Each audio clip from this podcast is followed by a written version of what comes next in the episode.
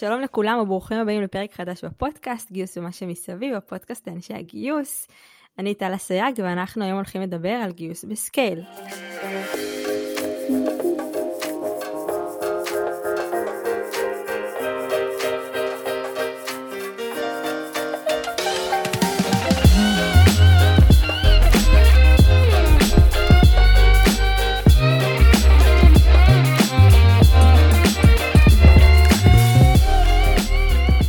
היום מתארח אצלי בפודקאסט עמרי גרינפלד, מנהל הגיוס של חברת Dropbox ישראל בארבע שנים האחרונות, ולפני כן מגייס בפייסבוק במשך שלוש שנים. ובחודש האחרון התחיל תפקיד חדש כ-Head of Talent Acquisition בחברת הסטארט-אפ Multinarity. ואני ממש שמחה שאתה כאן היום, איזה כיף שאתה כאן, עמרי, מה נשמע? נהדר, גם אני שמח, תודה רבה שאת מארחת, אה, ו- וכיף להיות פה, אני מאזין גם בעצמי. כיף, כיף ממש לשמוע. אז על מה אנחנו הולכים לדבר היום?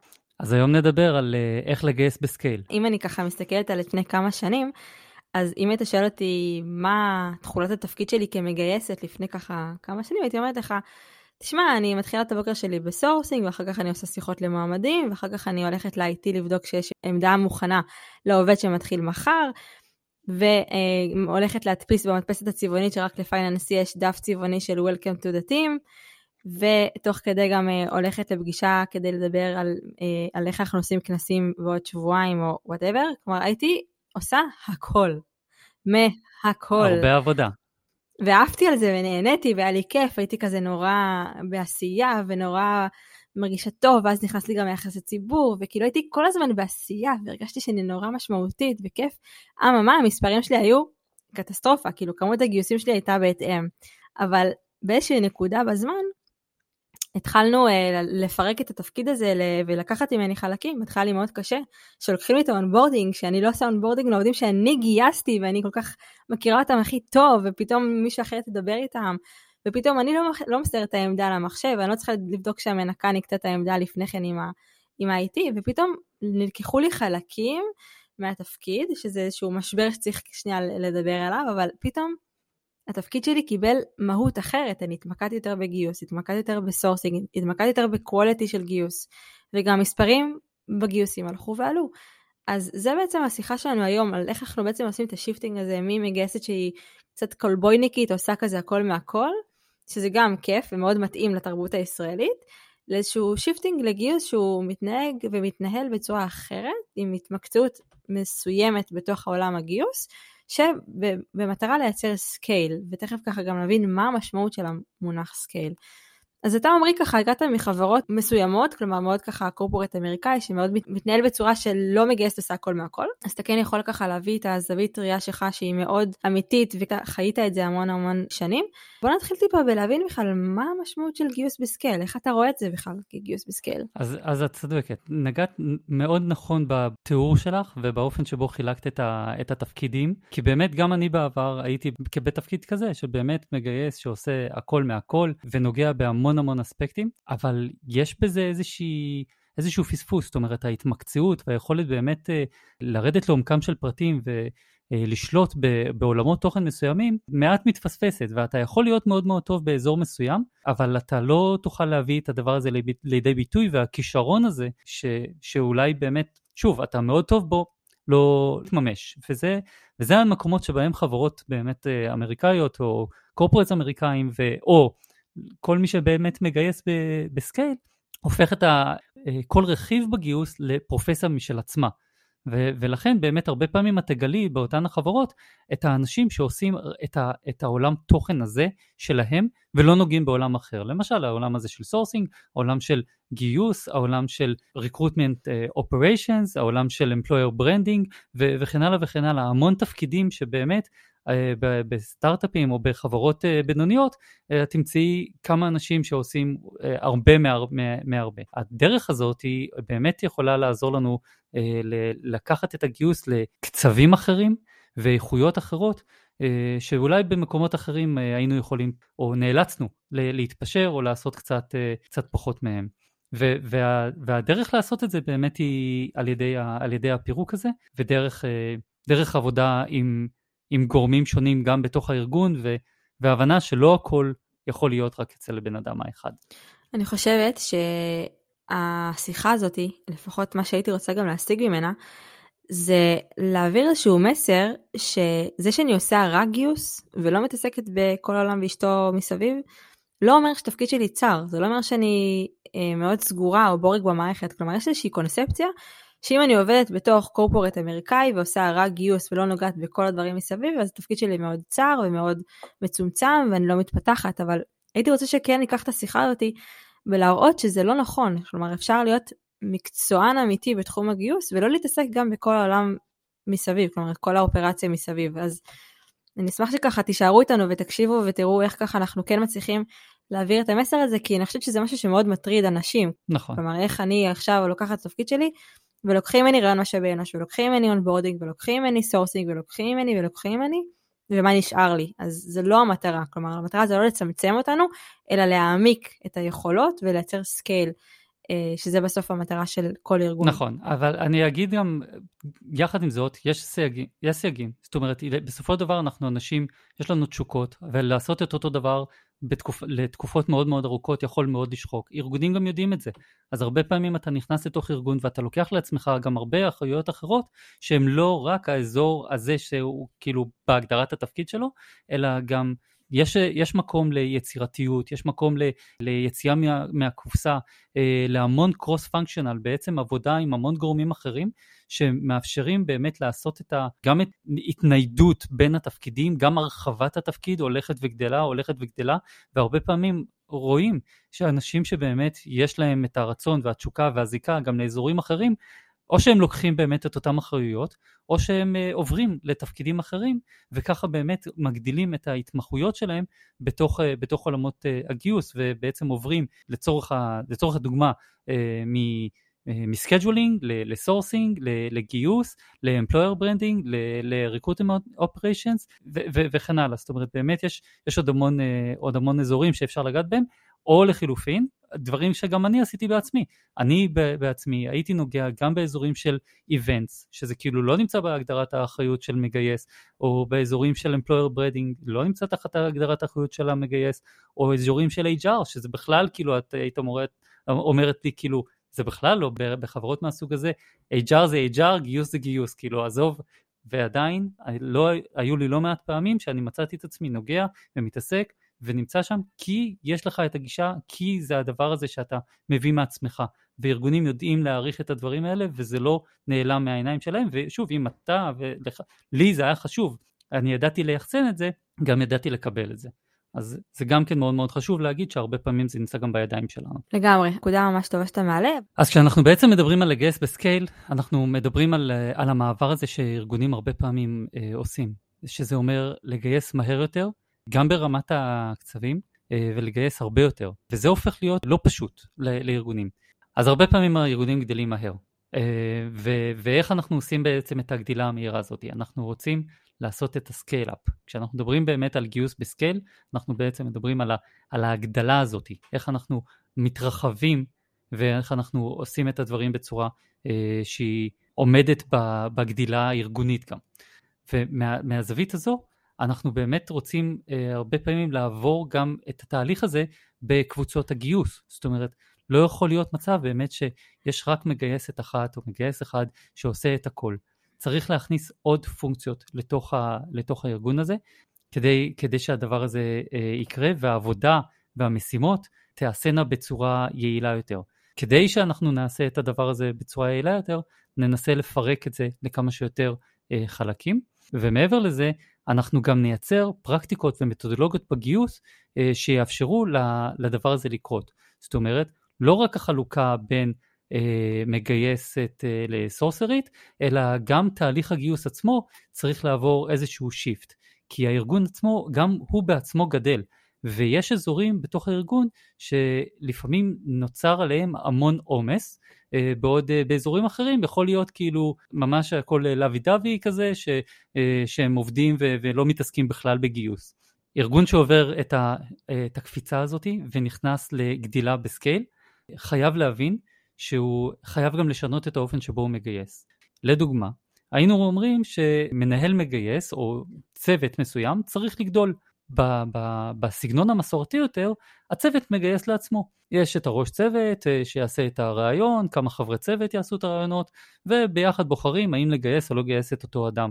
כשהארגון גדל, לא יכול להיות שהכל ייפול על צוות אחד. בוא נגיד הצוות הראשון שדיברנו עליו הוא מגייס והוא גדל וגדל והאחריות שלו גדלות וגדלות וכל הזמן כל מה שהם עושים זה לגייס. לעומתם הצוות המקביל שלהם לא, לא כרגע מגייסים, הם קצת יותר ב easy, מתעסקים יותר באמת בתשתיות, פחות מתעסקים בגדילה, הם פחות בוא נגיד בעולמות מסוימים, אז הם פחות גדלים. אבל זה לא, זה לא הגיוני, כי יש שם אנשים שהיו יכולים לראיין עבור הצוות הראשון שגדל. והצוות הראשון שגדל, האנשים שם עדיין לא, הם לא calibrated, הם, הם לא מאומנים בראיונות, הם לא אישרו קו עדיין, ו, ומהזווית הזו, זה המקום שלנו בגיוס, לבוא ולהגיד, חברים, בצוות השני, בואו תנו יד, תנו כתף, אנחנו צריכים כאן עזרה, בואו ננסה לאחד את התהליכים, ליצור תהליך שבו כל הארגון מגייס באותה צורה, אה, ועושה רעיונות אחד עבור האחר, וככה כולנו יכולים לגדול בצורה, אה, בצורה בריאה, בלי שייצא המון עומס על צוות מסוים. ושהצוות הראשון, אותו צוות שבאמת אה, אולי צריך לגדול כרגע קצת יותר, גם יוכל להתפנות למשימות האחרות שלו. לא יכול להיות מצב שבו הם אה, עסוקים כל כך בגיוס ולא מגיעים לטפל במשימות שלהן אה, יועד הצוות הזה. וזה הרגעים האלה שבו באמת גיוס נכנס מאוד לתוך התמונה, ולוקח המון אחריויות, שוב, בצורת הגיוס המסורתית היו נמצאות גם הרבה פעמים בידיים של המנהל המגייס, מלווה הרבה פעמים את המועמדים בתוך התהליך, שהחיבור בין המועמד לארגון היה הרבה פעמים קשור אך ורק למנהל המגייס או אך ורק אל הצוות שאליו הוא היה מתמיין, הופך להיות בעצם חיבור אל הארגון. ולנו כמגייסים יש כאן המון המון המון משקל באיך אנחנו בעצם מלווים את המועמדים האלה וגורמים להם להתחבר בסופו של דבר אלינו ולרצות לרצות להצטרף. מדהים, אז תכף אנחנו ניגע בכל אחד מהדברים שציינת, בין אם זה מה תפקיד המגייס, מה תפקיד המנהל המגייס, איך נראה גיוס בסקייל בצורה הרבה יותר פרקטית. אני חושבת אבל באמת שאתה נוגע בכאב משמעותי גם לנו בגיוס, כי כשאנחנו רוצים עכשיו לתאם במועמדים רעיונות, ויש לנו מנהלים שהם אה, סגורים ביומן כל היום, ואי אפשר להכניס את ה... אה, אפילו סיכה לנעוץ שם, אפילו לא ארוחת צהריים, זה גם חלק מהשחיקה וגם העיכוב בגיוס, כי בסוף אם יש לי מנהלים שהם לא פנויים לגייס, אז המועמדים לא מחכים. הם לא מחכים לאדון אה, שלומי או סיגל לעוד שבוע וחצי שתתפנה. כלומר, יש פה גם אלמנט של איך אנחנו מקצרים זמנים בגיוס, ואנחנו רוצים לקנברט ולהביא כמה שיותר מועמדים בתוך תהליך הגיוס, לסיים את התהליך הזה מהר, ולא בגלל שיש לנו צוות אחד קטן שרק עסוק בלגייס, אז אנחנו לא מצליחים להגיע ולראיין את כל האנשים שאנחנו מביאים מהגיוס, אז זו נקודה ממש משמעותית. צודקת, את צודקת לגמרי. המקומות האלה שבהם אנחנו היום, עוד יותר, כשהשוק כל כך מטורף, אתה באמת חייב לרוץ קדימה, אין, אין מקום לדברים האלה, אי אפשר להסתמך רק על בן אדם אחד או על שניים ש, שיכולים לתקוע את התהליך. התהליך הטורי המסורתי כאילו כבר לא, כבר לא רלוונטי והרבה ארגונים משנים את זה. אז, אז בואו ננסה צעד אחד קדימה. אז אתה אומר יש לנו פה שני צוותים, אולי אפילו שלושה צוותים של, אה, שלא כולם בכך מגייסים כרגע, ואנחנו רוצים לגייס חברת צוות לקבוצה מסוימת או לצוות מאוד מאוד ספציפי. תבואנה המגייסות ויגידו, רגע, אבל איך מישהו שהוא לא מהקבוצה, שאלה אנחנו מגייסים, איך הוא יכול לבוא ולחוות דעה מקצועית? כלומר, הוא לא חלק מהקבוצה, הוא לא יודע את תהליכי העבודה שלנו, כי יש ארגונים קטנים או גדולים, שלא כולם עובדים באותן מתודולוגיות, אין את אותו וייב ברמת הצוות, כלומר יש איזשהו קצת חריקה שיכולה לקרות, מתוך ההבחנה שאם כולם מגייסים עבור כולם, איך אנחנו יודעים לדייק את אותו המועמד לצוות הספציפי. אז בוא נעשה שנייה drill down ונצלול טיפה, אם אתה אומר כולם מגייסים עבור כולם, איך גם מייצרים את זה בצורה שהיא גם מיטבית עם המעמד ועם הארגון. יש כמה סטייק הולדרס שבעצם צריכים לקחת, אה, לתפוס כאן אה, מקום. אה, מצד אחד זה בעצם הצדדים של הגיוס, מהצד השני זה הצדדים פה נגיד אם אנחנו מדברים על, על עולמות הפיתוח אז מנהלי פיתוח או המנהל של, שבפיתוח שצריכים לקבל החלטה איזה סוג אנשים אנחנו היינו מגייסים עבור החברה וליצור איזושהי אה, מבחן או סט של מבחנים שיעזרו לנו לראיין את כולם בצורה אחידה אל הארגון. כשהדבר הזה קורה בעצם אנחנו יכולים ליצור אה, סט של, של רעיונות שכל הארגון בעצם אה, מגייס אה, לפיו. וככה קבוצה מסוימת יכולה לגייס עבור קבוצה אחרת, או מראיין מסוים ידע לראיין עבור, עבור קבוצה אחרת. וכי כולם מגייסים בעצם את, אה, על פי אותו סט רעיונות שאנחנו קבענו. עכשיו, בזווית הזו זה, זה כאילו אמור לפתור בעצם את אה, שאלת ההתאמה הטכנית לארגון, אבל זה טכני. מה בעצם אנחנו עושים בהיבטים האחרים שהם הרבה פעמים קצת יותר רגישים, העניין האישיותי, או הבין אישי, התקשורתי, מה עושים באזורים האלה? אז בהקשר הזה, גם שם אנחנו קובעים לעצמנו סט של ערכים שעל פיהם אנחנו מגייסים את האנשים, וגם שם אנחנו נמדוד את אותם האנשים. כשאנחנו בעצם מדברים עם, ה, עם המראיינים ומסבירים להם מה אנחנו בעצם רוצים להשיג, אנחנו בעצם באים ומבקשים מהם להוציא סיגנלים. להוציא תובנות מתוך הרעיונות שיעזרו לנו אה, להחליט ולראות בעצם האם אותם המועמדים או מועמדות מתאימים אה, לערכים שאנחנו קבענו גם ברמה הטכנית, גם ברמה הבין-אישית, התקשורתית, ו, ובסופו של דבר ההתאמה שאנחנו מדברים עליה היא התאמה לארגון, וזה בעצם העניין. כשאנחנו רוצים אחרי זה לעשות עוד איזושהי, וזה בעצם הסקייל הזה שאנחנו מדברים, כי בעצם הרבה פעמים הארגונים מגייסים המון המון המון מפתחים, ואתה רוצה בעצם לנסות ליצור איזשהו, איזשהו סט של ערכים שיוכלו להתאים לסוג מסוים של אנשי פיתוח לצורך העניין, סוג מסוים של אנשי sales, אה, סוג מסוים, אתה ממש יוצר סט של ראיונות שאמורים לעזור לך ולפתור את זה, וככה בעצם אנחנו יכולים לגייס את האנשים עבור הארגון ולא עבור צוות ספציפי. אז אם אני לוקחת כמה takeaways ממה שככה אתה מספר עד עכשיו, אז אם אני רוצה להתחיל לגייס ב scale, אני צריכה א', להפסיק לעבוד בטור ולרתום את כל ה stakeholders בכל הצוותים, בכל הקבוצות לתהליך הגיוס, אנחנו מן הסתם נעשה להם הכשרות ונאמן אותם ונבנה תהליך שבו אנחנו מסבירים איך מראיינים, אבל בעצם כל הארגון נרתם לטובת תהליך הגיוס. אחר, לאחר מכן אנחנו בגיוס, אולי עם משאבי אנוש, תכף נבין גם איך עושים את זה, אה, אנחנו בעצם נבנה יחד עם, ה, אה, עם המנהלים והמנהלות את, ה, את אותם ה-values, אותם ערכים שעל בסיסם אנחנו נגייס ונראיין את אותם עובדים בצורה רוחבית, כלומר אנחנו לא מבנים תהליך מסוים רק לצוות אחד לפי DNA של אותו מנהל מגייס לפי מה שהוא אוהב ומה שהוא מתחבר אליו, אלא אנחנו מייצרים איזשהו תהליך רוחבי אחיד שדרכו אנחנו פועלים בתהליך הגיוס, וההוצאת סיגנלים מטרתה... ובהוצאת סיגנלים המטרה שלנו באמת היא לנסות ולזהות את אותם הערכים שאנחנו קבענו דרך, אה, בתהליך הבנייה, בתהליך המקדים ש, שקבענו לעצמנו. מהניסיון שלך גם בדרופבוקס וגם בפייסבוק, מי אמון על הבניית אותם סט ערכים או חשיבה רוחבית שאנחנו רוצים לבסס בגיוס? זה משהו שמגיע רק מגיוס, משאבי אנוש, מנהלים מגייסים? זה בעצם אה, נכנסים כמה stakeholders ועובדים על זה ביחד. בסופו של דבר זה, זה משהו שנקבע ברמה, אה, ברמה הגבוהה. מנהלי הפיתוח, מנהלי ה HR, זאת אומרת האנשים שנמצאים בעצם אה, בנקודה הכי מרכזית בתוך הארגון, הם יהיו כנראה הכי משמעותיים, או לחילופין, ואני גם ראיתי את זה קורה, אנשים שנתפסים על ידי אה, עובדים או עובדות אחרות, אה, אחרות בארגון כאלו שמובילים את, ה, את הערך הארגוני המשמעותי ביותר. זאת אומרת, לא חייב להיות מנהל שהוא זה שבעצם מוביל את הערך הארגוני, אלא יכול לבוא מנהל ויגיד, דווקא אם תדברו עם אה, סיגל, עם מנהלת שאולי כפופה אליי, אה, אבל היא בעצם יכולה להביא לידי ביטוי את, אה, את סט הערכים בצורה הטובה ביותר, היא גם תדע אה, להחליט על זה, לתקשר את זה, ובואו נדבר איתה. יש אנשים שהם לא תמיד אלו שנמצאים בראש כדי ש... שעל פיהם יהיה, יהיה אפשר לבנות את, ה, את המתודולוגיה הזאת.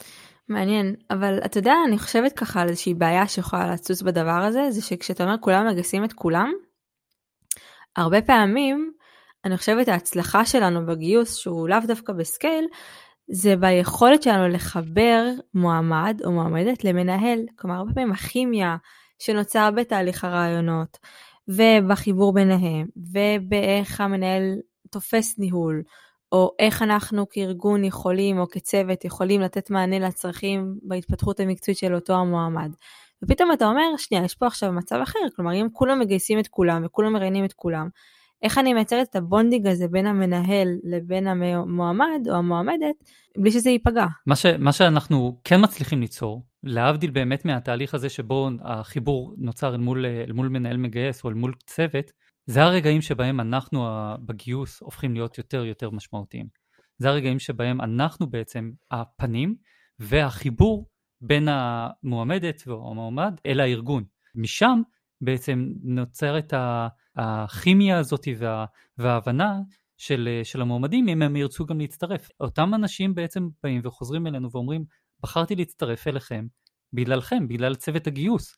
ו, ולא בגלל שהיה מנהל או מנהלת שבעצם הם אלו שיצרו לי, הם, הם היו משמעותיים, אבל בגלל שבתוך התהליך הזה המועמד פוגש הכי הרבה, יהיה בעצם מצוות הגיוס, הוא הפנים, הוא השגריר, הוא בעצם החלק שמחבר ורותם את, ה, את המועמדים אל תוך, אל תוך הארגון, אל תוך, אל תוך תהליך הגיוס, באמת אה, מביא אותם בסופו של דבר גם להחלטה שהם רוצים להצטרף.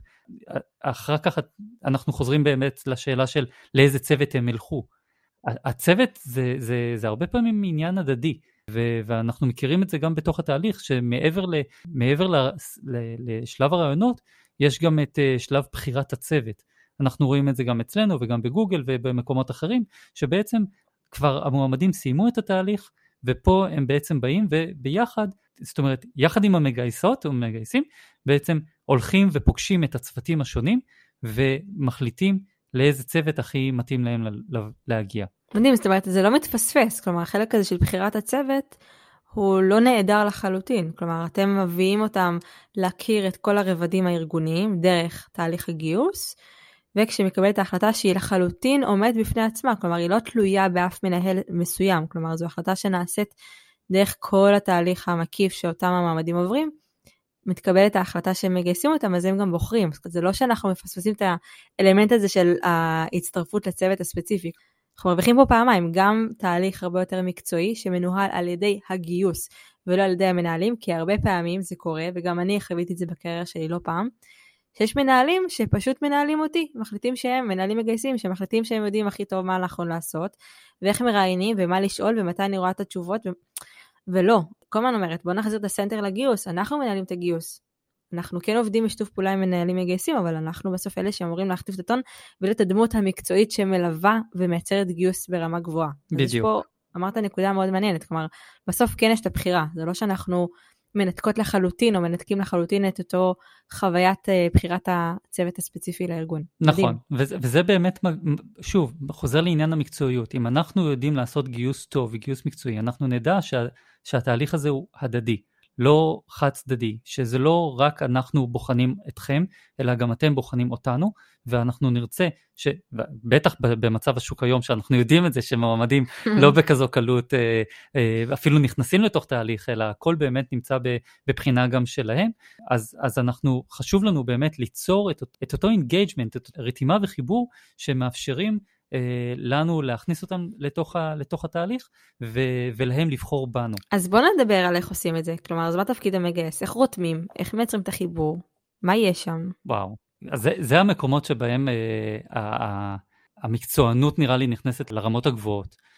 חוויית מועמד באמת כאילו אה, הכי טובה שיכולה להיות, תהיה כשאתה יכול לתת הכי הרבה מעצמך אל המועמדים שלך. ולכן גיוס בסקייל זה הדרך לעשות את זה. כי זה הרגעים שבהם מגייסת יכולה אה, להתפנות או לפנות את הזמן שלה ולטפל במועמדים שלה וללוות אותם בתוך התהליך. ולמועמדים יש הרבה פעמים המון שאלות, והם רוצים לקבל פידבקים, והם רוצים לשמוע עוד. כל המקומות האלה, זה הרגעים שבהם הגיוס הזה הופך להיות אה, מאוד מאוד משמעותי, ו- ומלווה אותם ב- באהבה אמיתית, זאת אומרת, מתוך רצון לגרום להם להצליח, אז אנחנו באמת מצליחים אה, ליצור את, ה, את החיבור הזה. כי זה לא שאנחנו בתהליך הגיוס רק נמצאים ב, ב, בזווית הבוחן, אוקיי? זאת אומרת, זה הרבה פעמים אומרים, כן, אה, HR, כאילו, הרעיון HR אה, היה הרעיון האחרון ובגללו נפלתי. אנחנו שומעים את זה הרבה פעמים ממועמדים אה, ורואים את זה המון פעמים בפוסטים בפייסבוק של נפלתי ב HR, נפלתי ב HR. אם אני עכשיו עושה גם onboarding וגם ליווי וגם sourcing, אין את הפניות הזאתי להכין מועמדים לראיונות וללוות אותם בחוויית הגיוס הכי טובה שאני יכולה. זו נקודה מאוד טובה ככה שאתה מציין. מה עוד מגייסת עושה? בוא נעשה אפילו צעד אחד פנימה, איך מכינים מועמדים לראיונות? הכנה לראיונות בעצם, שוב, זה נוגעת בחוויית מועמד, וחוויית המועמד האיכותית. אנחנו מתחילים באמת מתיאום ציפיות, אנחנו מספרים להם איך נראה התהליך, משקפים להם את התהליך, שולחים להם חומרים שיעזרו להם להבין ולהתכונן לתהליך הרעיונות הזה, ולאחר מכן, לאחר שהם מתחילים את הרעיונות, אנחנו גם נחזור אליהם וניתן להם פידבק על, על הרעיונות שהם עברו, כדי שילמדו להשתפר ולהצליח ברעיונות הבאים. אז הליווי הזה והפידבק שהם מקבלים אה, מאוד מאוד מחבר אותם ומאוד רותם אותם לתוך התהליך, כי הם מבינים שבעצם תפקיד המגייס או המגייסת זה לגרום להם להצליח, לגרום להם לעבור את התהליך. אבל זה עוד פעם, זה, אנחנו לא מפספסים גם אלמנטים שהם, שיש בהם סוג של בחינה אייג'ארית, אני אומר את זה כי, כי בסופו של דבר, בגלל שאנחנו פוגשים את אותם אנשים בכל מיני נקודות בתוך התהליך, אנחנו יכולים גם לעלות על כל מיני ניואנסים יותר אישיותיים, יותר מוטיבציוניים, יותר אה, אה, תקשורתיים, שגם כן יכולים להשפיע על, ה, על הבחירה ועל ההחלטה האם להתקדם עם אותם המועמדים בתהליך. הנקודות האלה הרבה פעמים יבואו כבר בשלבים הסופיים, זאת אומרת הסיגנלים שגם אנחנו מצוות הגיוס מוציאים, יש להם ערך בהחלטה האם לגייס או לא לגייס את, אה, את אותו אדם. וזה לא רק אה, הרעיונות השונים שעברו המועמדים, היו לנו לא מעט מקרים שבהם מועמדים באו לרעיונות והיו שם מאוד נחמדים ומאוד אה, נעימים, אבל לאחר מכן איתנו בתוך שיחות הפידבק או בתקשורת ש- שהם ניהלו אל מולנו, אנחנו זיהינו כל מיני צדדים פחות נעימים, אולי קצת אה, מעוררי אנטגוניזם, ו- והם לא עלו אולי בצורה מאוד משמעותית כסיגנל סופר אה, נוכח או מובהק, אבל אם זה עלה mm-hmm. כמה פעמים וגם עלה אצלנו, אז יש לנו כאן סיגנל נוסף, יש לנו עוד איזשהו אלמנט. הרבה פעמים אנחנו מכירים את זה מרעיונות HR הקלאסיים, שהרעיון מתחיל בעצם מזה שאספנו את המועמד מהלובי, נכון? ו- ולקחנו אותו ל- ל- למטבחון ו- ו- וליווינו אותו בחזרה, זאת אומרת, ואנחנו יודעים שגם האזורים האלה, עוד לפני שהתיישבנו בחדר ועשינו את הרעיון HR, גם שם כבר אספנו סיגנלים. אז אצלנו, אמנם בגיוס, אה, בטח היום, כשהכל בעצם נערך וירטואלית ואונליין ובזום, mm-hmm. כל המפגשים השונים שאנחנו מייצרים עם המועמדים, הם מספקים לנו גם כן את הסיגנלים, ויש לנו מקום לחוות אליהם דעה. זה לא מוריד ולא מעלים את, ה, את הערך הזה, אנחנו לא רק מלווים ואנחנו לא רק עוזרים להם בלהצליח, אלא אנחנו גם מביאים ערך מאוד משמעותי ש, שהוא אבחוני לתוך התהליך. מעניין, אתה יודע, אני חושבת שכשיש לנו חיבור עם מועמדים ומועמדות, ברמה אפילו החברית, אני יכולה להגיד לך שיש לי מועמדים שידעתי בדיוק מה קורה ומתי הם נסעו לאילת ומתי הם חזרו ואיך הבת שלו מרגישה ומתי הוא כאילו החיבור הוא נוס, ירד לרזולוציה כל כך חברית שהמסכות יורדות. כלומר, מאוד נכון. קשה להחזיק פאסון. נכון. לאורך זמן. נכון. וברגע שאתה מרגיש מאוד בנוח עם המגייסת, ואתה יודע, מדברים בוואטסאפ, אנחנו, אנחנו בישראל, בכל זאת, אנחנו לא ב, בסן פרנסיסקו, אנחנו עדיין בישראל. אם אני מדברת עם אנשים בוואטסאפ, ואנחנו מדברים ומתקשקשים, ונותנת לו פידבקים, והוא מרגיש מאוד בנוח איתי ומאוד פתוח איתי, כי אני מאוד כנה גם בעצמי. כלומר, אם אני משתפת, נותנת לו פידבקים, וככה הלך פחות טוב, והלך יותר טוב, ו, ופה היית יכול... אז הוא מרגיש יותר בנוח, אז כל הפאסון הזה של להחזיק איזשהו סנטר עם דמות, ויש דמות, למועמדים יש דמויות. נכון. אז זה ממש יורד. נכון. אני כן רוצה לשאול אותך שאלה שככה קפצה לי בזמן שדיברת, על החומרים שאתם שולחים, כלומר, איזה סוג של חומרים? מי אחראי על שליחת החומרים? מי מחליט איזה חומרים לשלוח כהכנה לראיונות? אז אנחנו עובדים יחד עם ה engineers, אם אנחנו בעצם מדברים על פיתוח, כי זה באמת האזורים שבהם אנחנו, אה, הפורטי שלי, אני גייסתי בפייסבוק לעולמות של פיתוח, ובדרופבוקס גם פיתוח, גם product, גם design, אז אנחנו אוספים את החומרים בעצם מהמנהלים המקצועיים, מהאנשים שבעצם מראיינים לתוך התהליך, כדי לנסות להגיד להם, אם אתם הייתם צריכים עכשיו לגשת לתהליך הזה, מה אתם הייתם עושים? והם עוזרים לנו בעצם להבין איזה סוג של אה, מקורות היו יכולים אה, לשרת את המועמדים הפוטנציאליים שלנו, בלי כמובן לתת להם את התשובות על מגש הכסף, אלא יותר מרמת ההכנה. אה, וזה, אם זה, אם חוזרים רגע לענייני הפיתוח, אז זה הפניות למקומות כמו LeetCode, או HackerRank ו HackerEarth ו InterviewBit, שאלו הן פלטפורמות שמאפשרות למועמדים לתרגל ולהתכונן לסוג הזה של ראיונות. הייתי נותן להם לינקים ל Glassdoor ול, ול CareerCup וכל מיני אתרים שבעצם מרכזים בתוכם שאלות לדוגמה שאנחנו גם שואלים. היו לא מעט מקרים אגב שהשאלות שלנו דלפו והגיעו אפילו בעצמם לאתרים האלה. אבל זה, אלו הם, אלו הם הדברים, ככה הדברים עובדים, זה, ואתה לא יכול להימנע מזה שזה ידלוף. נכון, אבל נכון. אתה כן יכול לבוא ולהגיד, אני רוצה עדיין לבחון את האנשים על, אה, על, על אותם סט של ערכים שאנחנו קבענו, וגם אם הם עשו הכנה טובה, והם, והם עשו הרבה פעמים, כי אנחנו עשינו איתם את העבודה ואת ההכנה, אז הם אה, עדיין נבחנו אה, על איך הם, לא על איך הם פותרים את התרגיל, mm-hmm. כי זה בעצם להגיד, אה, למדתי את הפתרון, אלא איך הם בעצם חושבים, איך הם מביעים את עצמם, ואיך הם הרבה פעמים יענו על שאלות המשך שמראות חשיבה ולא רק שינון. אז זה חשוב מאוד באמת להגיד, גם אם אני משתף את המועמדים בחומרים של ההכנה, ואם הם עשו מחקר טוב אז הם ידעו את השאלות, זה עדיין לא מוריד מהיכולת שלנו לבחון, וחשוב לעשות את ההבנה וההבחנה הזאת כבר מראש. אני גם חושבת שכשאתה מכין מועמדים לרעיונות, והם מביאים את עצמם ב-100% פוטנציאל, אז אם הם נכשלים, או לא עוברים את הרעיון בהצלחה, יש פה ווין uh, ווין, כי בעצם המועמד אומר, אוקיי, נתנו לי צ'אנס אמיתי, הכינו אותי לרעיונות, נתנו לי פוקוס אריה, אמרו לי למה להתכונן, נכון. על מה הולך לראות את הרעיון הבא, על איזה אלמנטים הולכים לבחון אותי בכל שלב בתהליך. זאת אומרת, הארגון היה פייר איתי, תנו לי את הכלים להצליח. ואנחנו אומרים, אוקיי, אנחנו נתנו לו את הכלים להצליח, אם הוא לא לקח את זה בשתיים ולא הצליח, אז עשינו מה שיכולנו וזה לא יעבוד. זאת אומרת, יש פה תחושה הדדית של כולנו רצינו שזה יצליח, ואנחנו נכון. ניסינו להביא את המקום שזה יעבוד, ואם זה לא עבד, אז כנראה שזה לא אמור לעבוד, וזה משהו שהוא מייצר חוויה מדהימה אה, לשני הצדדים. נכון, נכון, וזה הרבה פעמים גם, עוד פעם, רותם אותם, מחבר אותם, ושומר אותם גם להמשך. אם הם לא הצליחו הפעם, הם יבואו בפעם הבאה. לגמרי. אז אם אנחנו לוקחים טייק אווי מהנושא הזה, אז בעצם תפקידה של המגייסת בארגון זה ללוות את המעמדים בת... בכל תהליך הגיוס משלב ההיכרות דרך ההכנה לרעיונות, בין אם זה שליחת חומרים, בין אם זה כל האלמנטים של להכין אותם למה להתכונן לרעיון הבא, לאסוף סיגנלים מההתנהלות בין השורות שקורית בתהליך הרעיונות, ולתת אה, אה, חוויית גיוס ושירות הכי גבוהה שאפשר עבור המועמדים ועבור הארגון בסופו של דבר. נכון.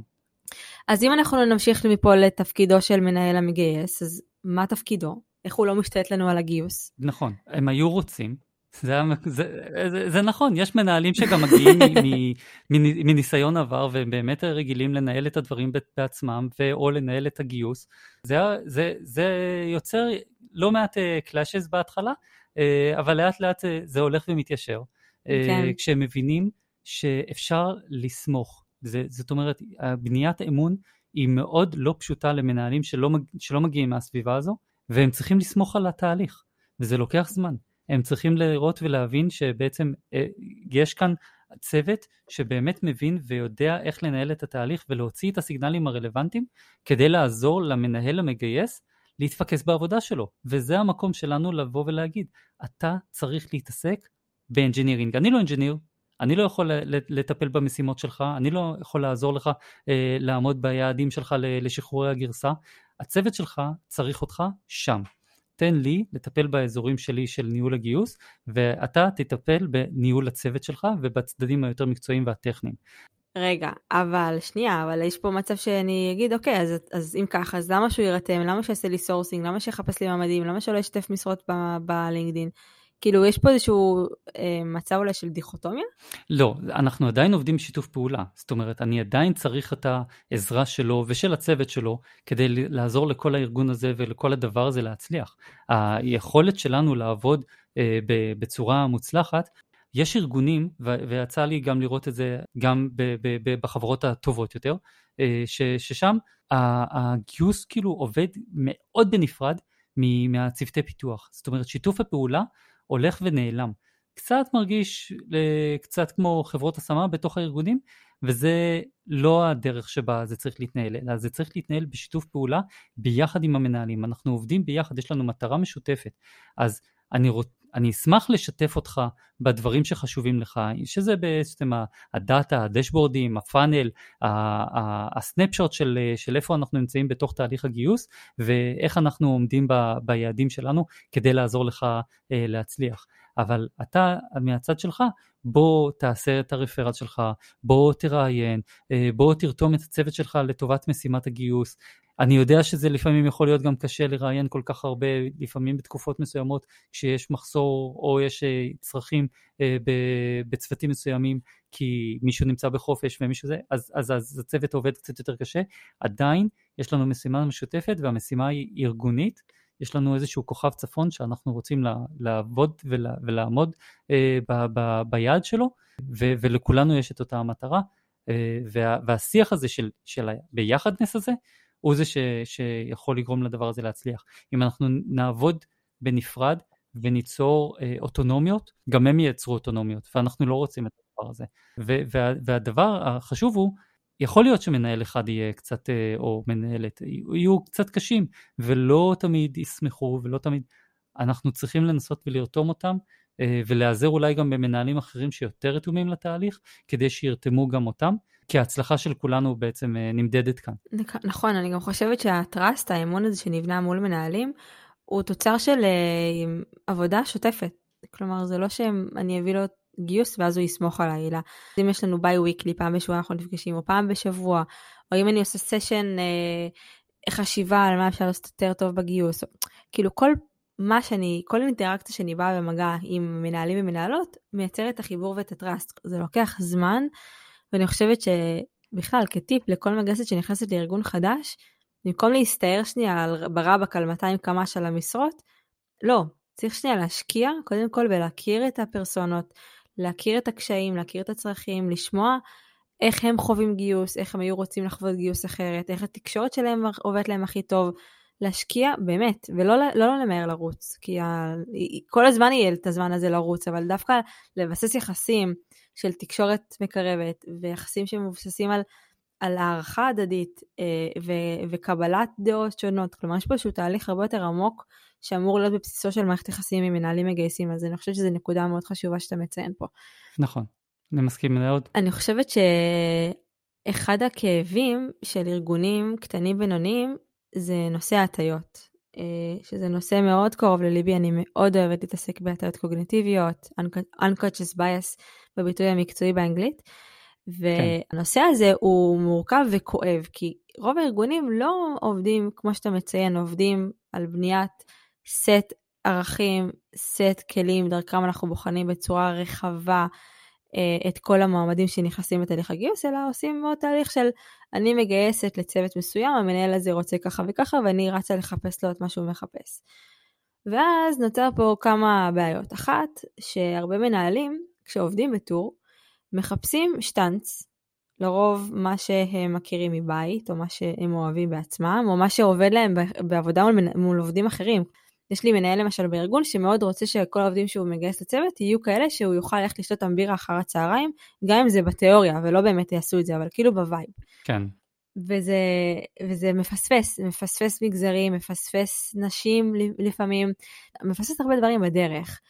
ואחת הדרכים שזה בולט וקופץ בצורה מאוד אה, חזקה, זה בעניין של הפידבקים שאנחנו כותבים בראיונות עבודה. נכון. לא פעם קורה לי שמנהל אומר לי, רגע, אני רוצה שנייה לקרוא את הפידבק שקיבלתי מהקודם כדי לדעת איך, איך להתכונן לראיון הבא. הנושא הזה של תני לי את הפידבק הקודם כי עליו אני אבסס את הרעיון הבא שלי, הוא עושה לי גירודים בגוף. כאילו, ממש. אז אני אשמח שתספר לי קצת איך אתם ניגשים לזה גם בפייסבוק, גם בדרובוקס, מבחינת צמצום הטיות, איך אנחנו מתעדים פידבקים על רעיונות. כן, אז אנחנו מאוד מאוד מאוד משתדלים, אה, קודם כל, שלא ידברו אחד עם השני.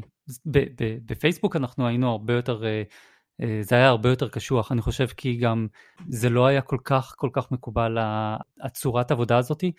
אני הצטרפתי כמה חודשים אחרי שהסטארט-אפ, סטארט-אפ בשם אונבו נרכש, והם היו רגילים לעבוד בצורה מאוד מאוד מסוימת, ואני יודע ש... כמה זה חשוב לצמצם הטיות, ואני מגיע עם, ה, עם הערך הזה מ, מ, עוד מקודם, ואז אני בא ואומר להם, לא, אתם לא מדברים. כאילו, ההוא יצא מהחדר, ההוא בא להיכנס, אל, תסיט את המבט אפילו. אני לא רוצה שאתם ת, תגיבו אחד לשני ו, ותסמנו אחד לשני אפילו ב, ב, בקריצה. מה, מה הולך להיות ו, ומה, ומה, ולמה הוא נכנס. והדבר הזה הוא סופר קריטי, אה, אז גם מהזווית שלנו בגיוס, אה, היה מאוד מאוד חשוב לדבר את זה כל הזמן ולהסביר למה הטעויות האלה, אה, למה חשוב להימנע מהן בעצם, אה, ולמה אנחנו רוצים בעצם לגרום להם להיכנס טבולה ראסה לתוך, לתוך הרעיונות האלה, כדי לבחון את האנשים על סמך הסיגנלים שאנחנו רוצים להוציא, ולא על סמך הסיגנלים שמישהו אחר הוציא או לא הוציא. ואם הם יבואו ויסתכלו על הבן אדם באמת בעיניים נקיות, הם יוכלו אחר כך להסתכל גם על פידבקים שהם, אה, שהחברים שלהם כתבו, ולראות האם מה שהם ראו זהה, דומה או חוזר על עצמו גם בפידבקים האחרים, ואז באמת תהיה הסתכלות מאוד מאוד נקייה ולא מוטה. אז קודם כל, באמת לא לדבר. דבר שני, לא חושפים. אין לכם גישה לפידבקים של האנשים הקודמים שראיינו. אתם רוצים לנסות לקבל איזשהו מידע שקשור למועמד? דברו איתי, אני אנסה לספק לכם אם אתם רוצים להבין על מה להתפקס, אם חשוב לכם. איזושהי נקודה מסוימת שאתם מרגישים שאולי דרך הקורות חיים או דרך uh, מידע שאנחנו מחזיקים אצלנו יכול לעזור לכם, בכיף, דברו איתנו, אנחנו בצוות הגיוס נדע לעזור לכם להבין על מה אנחנו מדברים. ויותר מזה, אפשר גם לנסות לפתור את זה עוד קודם. אנחנו בדרובוקס למשל יוצרים uh, uh, hiring hypothesis, בעצם קובעים מה אנחנו היינו רוצים לגייס מה עוד בתחילת התהליך, ממש עוד הרבה הרבה הרבה, כשאנחנו רק פותחים את המשרה, בעצם יוצרים את ה-hiring hypothesis וקובעים מהם הסטנדרטים או מהם התכונות שאנחנו היינו מחפשים בבן אדם. וכשאנחנו שמים את הדבר הזה שם, אנחנו נדע לחזור אליו כשאנחנו נגיע ל, ל, לשלבים האלה של, ה, של הוועדה, של, ה, של הדיבריף, שבעצם סיכום התהליך הרעיונות, ובמין הסתכלות רטרוספקטיבה לאחור, מה אנחנו בעצם חיפשנו, כמה זה תואם או לא תואם את מה שאנחנו אולי היינו רוצים. ואלמנטים מסוימים שאולי היו יכולים ליצור uh, הטיה, בעצם נעלמים בתוך התהליך הזה כי הם פחות רלוונטיים ובכלל לא חשופים למראיינים בתוך התהליך. למי זה, מי כן יש לו את הדבר הזה בראש? אותו מנהל מגייס, וכאמור, לא תמיד המנהל מגייס נמצא בתוך התהליך, אחרים מראיינים עבורו, ואנחנו רק יודעים מה הם הערכים שאנחנו קבענו לתוך, ה, לתוך התהליך. אז איך עושים את התיעוד הזה בסוף? הרי בסוף אתה כן רוצה שיהיה, זאת אומרת, אתה, כל אחד מתעד, אבל אתה חוסם את הגישה? איך עושים את זה? נכון מאוד. כן, נכון מאוד. מערכות הגיוס בעצם לא מאפשרות למראיינים לקרוא פידבקים לפני שהם הכניסו פידבק משל עצמם. אנחנו עובדים עם גרינהאוס לצורך העניין, ו, אה, ואותו דבר גם היה לנו כשהיינו בפייסבוק עם אה, מערכת פנימית של, של הארגון, ובעצם חוסמים את, ה, את הגישה הזו. לאחר שתיתן את הפידבק, יהיה לך את, ה, את היכולת אה, להסתכל ולראות מה כתבו האחרים ובאמת לה, כמה אתם אה, נגעתם בנקודות אה, שחזרו על עצמן או שלא. ויש שם הפתעות, זה, זה באמת, הדברים האלה יכולים להיות מדהימים וגם יכולים להוביל להפתעות אחר כך גם בשלב של, ה, של הוועדה. ואני אתן לך כדוגמה דווקא לכיוון ההפוך. יכול להיות לך פידבקים שכולם ירוקים לגמרי, זאת אומרת כולם thumbs up, אנחנו בעד, בואו נתקדם, וכשמגיעים לוועדה, כשמתחילים לדבר, בעצם עולים אה, דברים שלא תמיד היה לאנשים קל או נוח לכתוב אותם בפידבק. אבל כשאתה מדבר עם כולם בחדר, mm-hmm. ו- ומספיק שמישהו אחד יגיד משהו, ולא משנה אם הוא, מה הוא אמר, אלא איך הוא אמר את זה, איך הוא סיפר על המועמד, או מה היה לו החוויה שלו מהמועמד, פתאום אתה מקבל איזשהו סיגנל אחר. סיגנל שהוא לא בהכרח הסיגנל שהיה כתוב שם.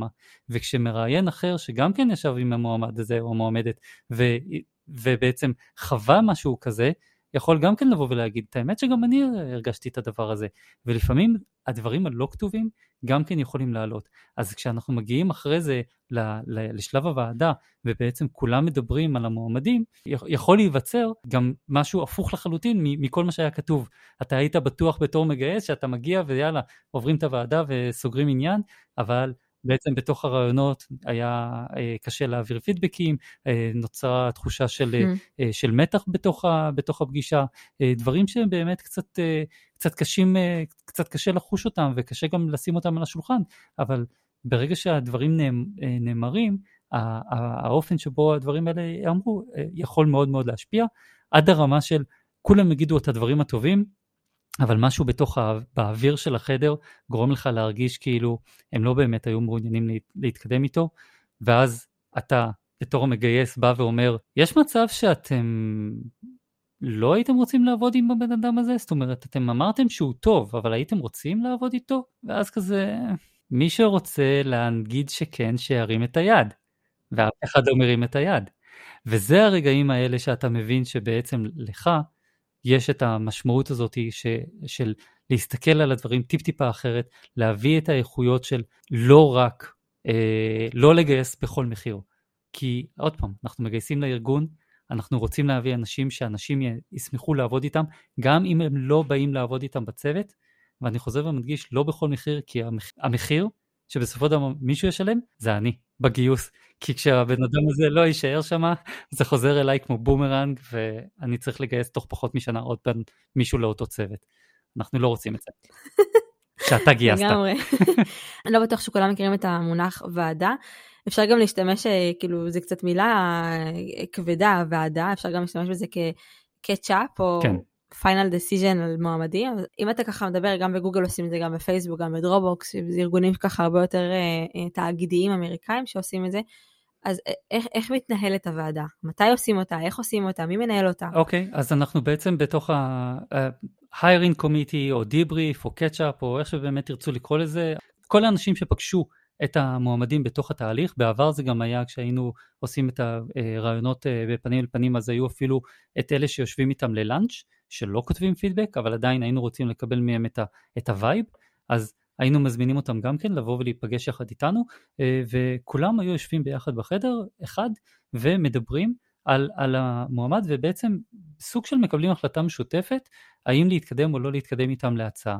מי שמנהל את הישיבה הזאת הרבה פעמים אה, זה אדם אה, בלתי תלוי לתהליך הגיוס הזה ספציפית, אבל זה גם יכול להיות המנהל של המנהל המגייס. בפייסבוק אנחנו היינו עושים את זה באמת ב-hiring committees, אז היו דירקטורים אה, של, של engineering שהיו אה, נפגשים, מציגים להם בעצם את, ה, את המועמדים, הם היו עוברים על הפידבקים הכתובים, אה, והם היו יכולים בעצם לקבל החלטה גם בלי לפגוש את המראיינים, זאת אומרת רק על סמך הפידבק הכתוב, אז זה hiring committee מסוג אחד, hiring committee מסוג אחר, כמו שציינתי, זה שכל המראיינים נפגשים ביחד ומדברים ומקבלים החלטה משותפת.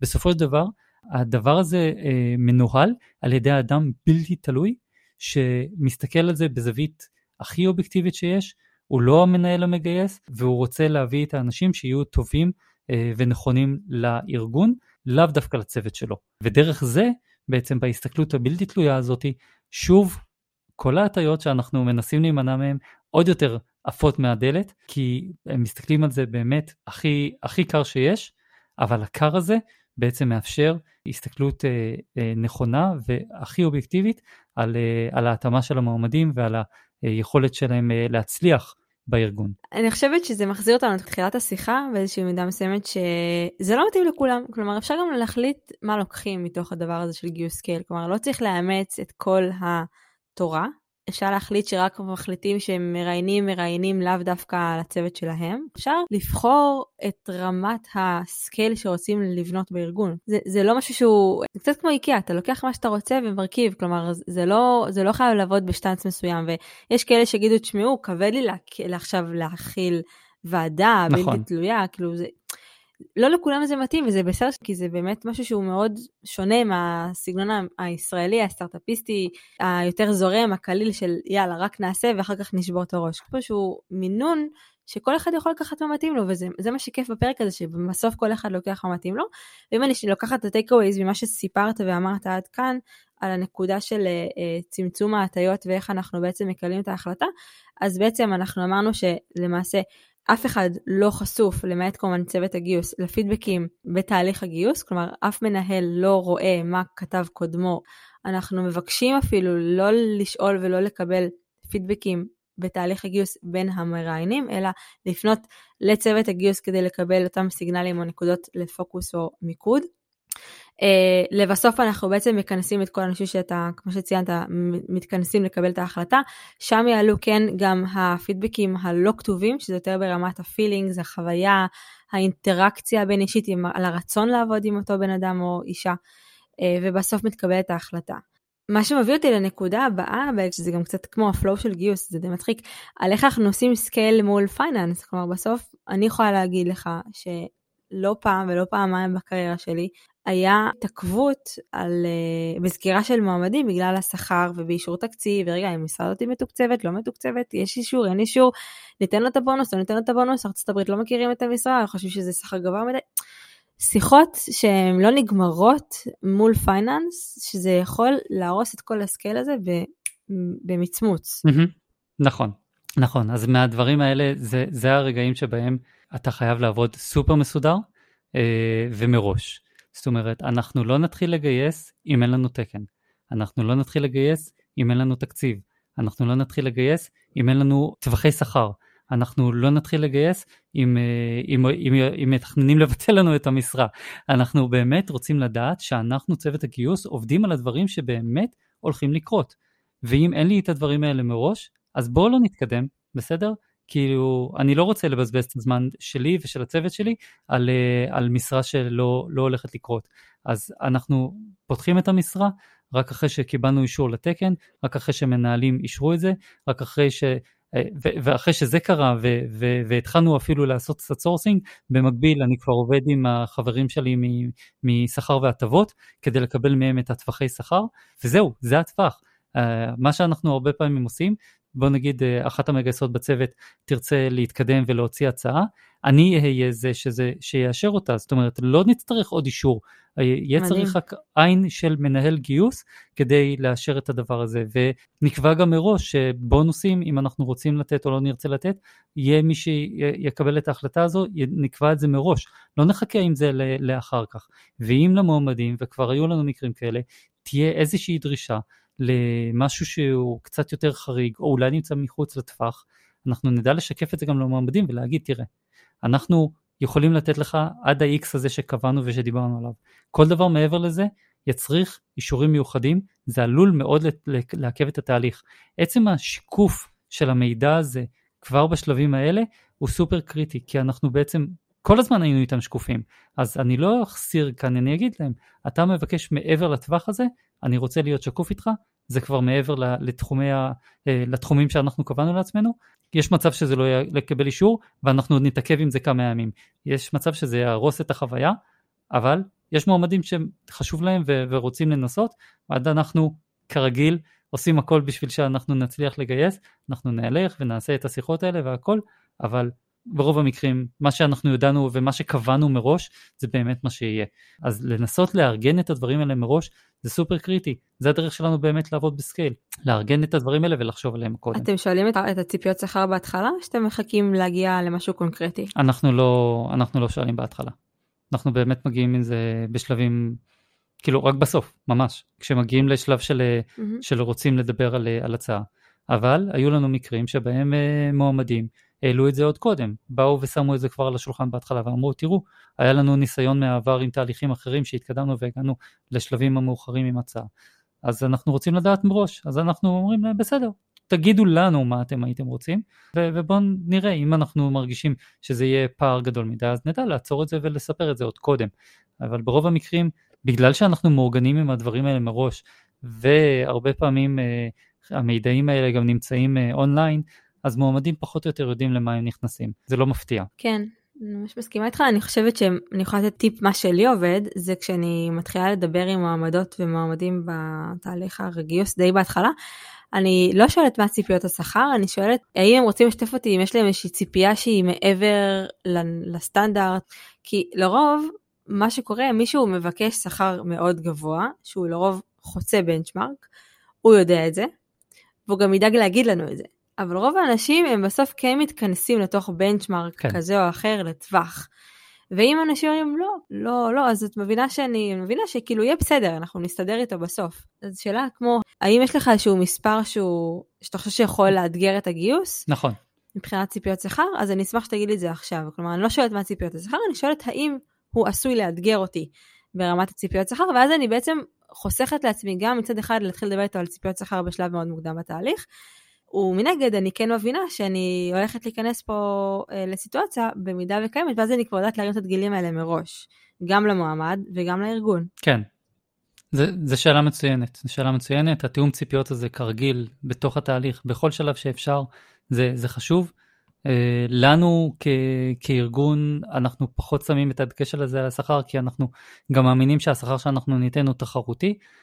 אבל אני יכול לדמיין שיש ארגונים שזה זה, זה נקודה שחשוב, אה, שחשוב לשים אותה גם על השולחן, ו, ולכן האופן שבו את ניסחת את השאלה הוא נכון והוא חשוב, ו, וכל ארגון צריך באמת להבין איפה, איפה נמצאים האתגרים ש, שלו בגיוס. זאת אומרת, אם זה ארגון שיבוא ויגיד, אה, אני רוצה שכל העובדים שלי יגיעו למשרד בעוד העובדים היום רוצים לעבוד מהבית או היברידי, ו- וזה, וזה סוגיה שהיא יכולה לאתגר את הגיוס. אז צריך לשים את הדברים האלה על השולחן. השיקוף הזה שאנחנו עושים איתם והתיאום ציפיות בשלבים המוקדמים הם מאוד מאוד מאוד חשובים והכרחיים. אחרת אנחנו פשוט נבזבז את הזמן ונגיע לשלבים האלה של, של הצעה והם יבינו וילמדו משהו על הארגון שיכלו היו ללמוד עליו קודם וחבל שהם לא עשו את זה. מדהים. אם אנחנו מסכמים את הנושא הזה מבחינת finance ותקציב ו scale, אז חשוב שאנחנו נתארגן על כל המידעים האלה מראש. גם אה, מבחינת אה, תקציב, גם מבחינת אה, תקן, אנחנו נוודא מראש שאנחנו יודעים מה טווח השכר, ואנחנו לא מבזבזים את הזמן לא שלנו ולא של המועמדים. משהו אחרון שאתה רוצה להגיד לפני שאנחנו מסיימים, עמרי? שכמו שאת הזכרת מקודם, גיוס ב scale זה משהו שנדרש לארגונים כשהם גדלים. לא צריך לקחת את כל האלמנטים שקיימים ב- ב- בכל החברות. מה שמתאים לגוגל לא תמיד מתאים לפייסבוק, מה שמתאים לפייסבוק לא תמיד מתאים לדרובוקס וכן הלאה וכן הלאה. וזה בגדולות, בטח ובטח שמדובר על חברות קטנות יותר, שלא תמיד יש להן את היכולת לנהל את כל התהליכים האלה באופן שאנחנו דיברנו עליו, אבל יכולים כן לקחת ולהוציא ממנו את התובנות ואת האלמנטים שיכולים לייעל להם את התהליך. בסופו של דבר, גיוס בסקייל הופך את הגיוס ליעיל יותר, לאיכותי יותר, למקצועי יותר. אז יש אזורים שאנחנו יכולים לעשות את זה, ואנחנו רואים, שוב, ארגונים מתחילים ומוציאים את התפקיד של ה sourcing למישהי שיעשה sourcing, ולמישהי שתעשה employer branding, וכן הלאה וכן הלאה. אם אנחנו נצליח ונפרק את השלבים האלה לא רק בין פונקציות שונות, אלא ניקח את התהליך עצמו ונהפוך אותו לכזה שיש בו גם uh, מתודולוגיה uh, מסודרת ותהליכית, אז אנחנו היינו יכולים לקחת את הארגון לשלב הבא. עמרי, תודה רבה על השיחה, אני חושבת שנגעת בנקודות מאוד מעניינות ומאוד מאתגרות את רוב הארגונים. מאוד נהניתי לדבר איתך, כמו תמיד, אז תודה רבה. אני חושבת שכל מי שהאזין כמובן מוזמן להצטרף לקבוצת הפייסבוק של הפודקאסט ולהכיר ולדבר גם איתך, עמרי, ולתת uh, מקום לקבל תשובות uh, בהמשך לפרק הזה uh, ממך וממני על גיוס בסקל. אז אני ועמרי נחכה לכם בפייסבוק, ותודה שהקשבתם עד עכשיו, ונתראה בפרק הבא. תודה עמרי. תודה טל, תודה.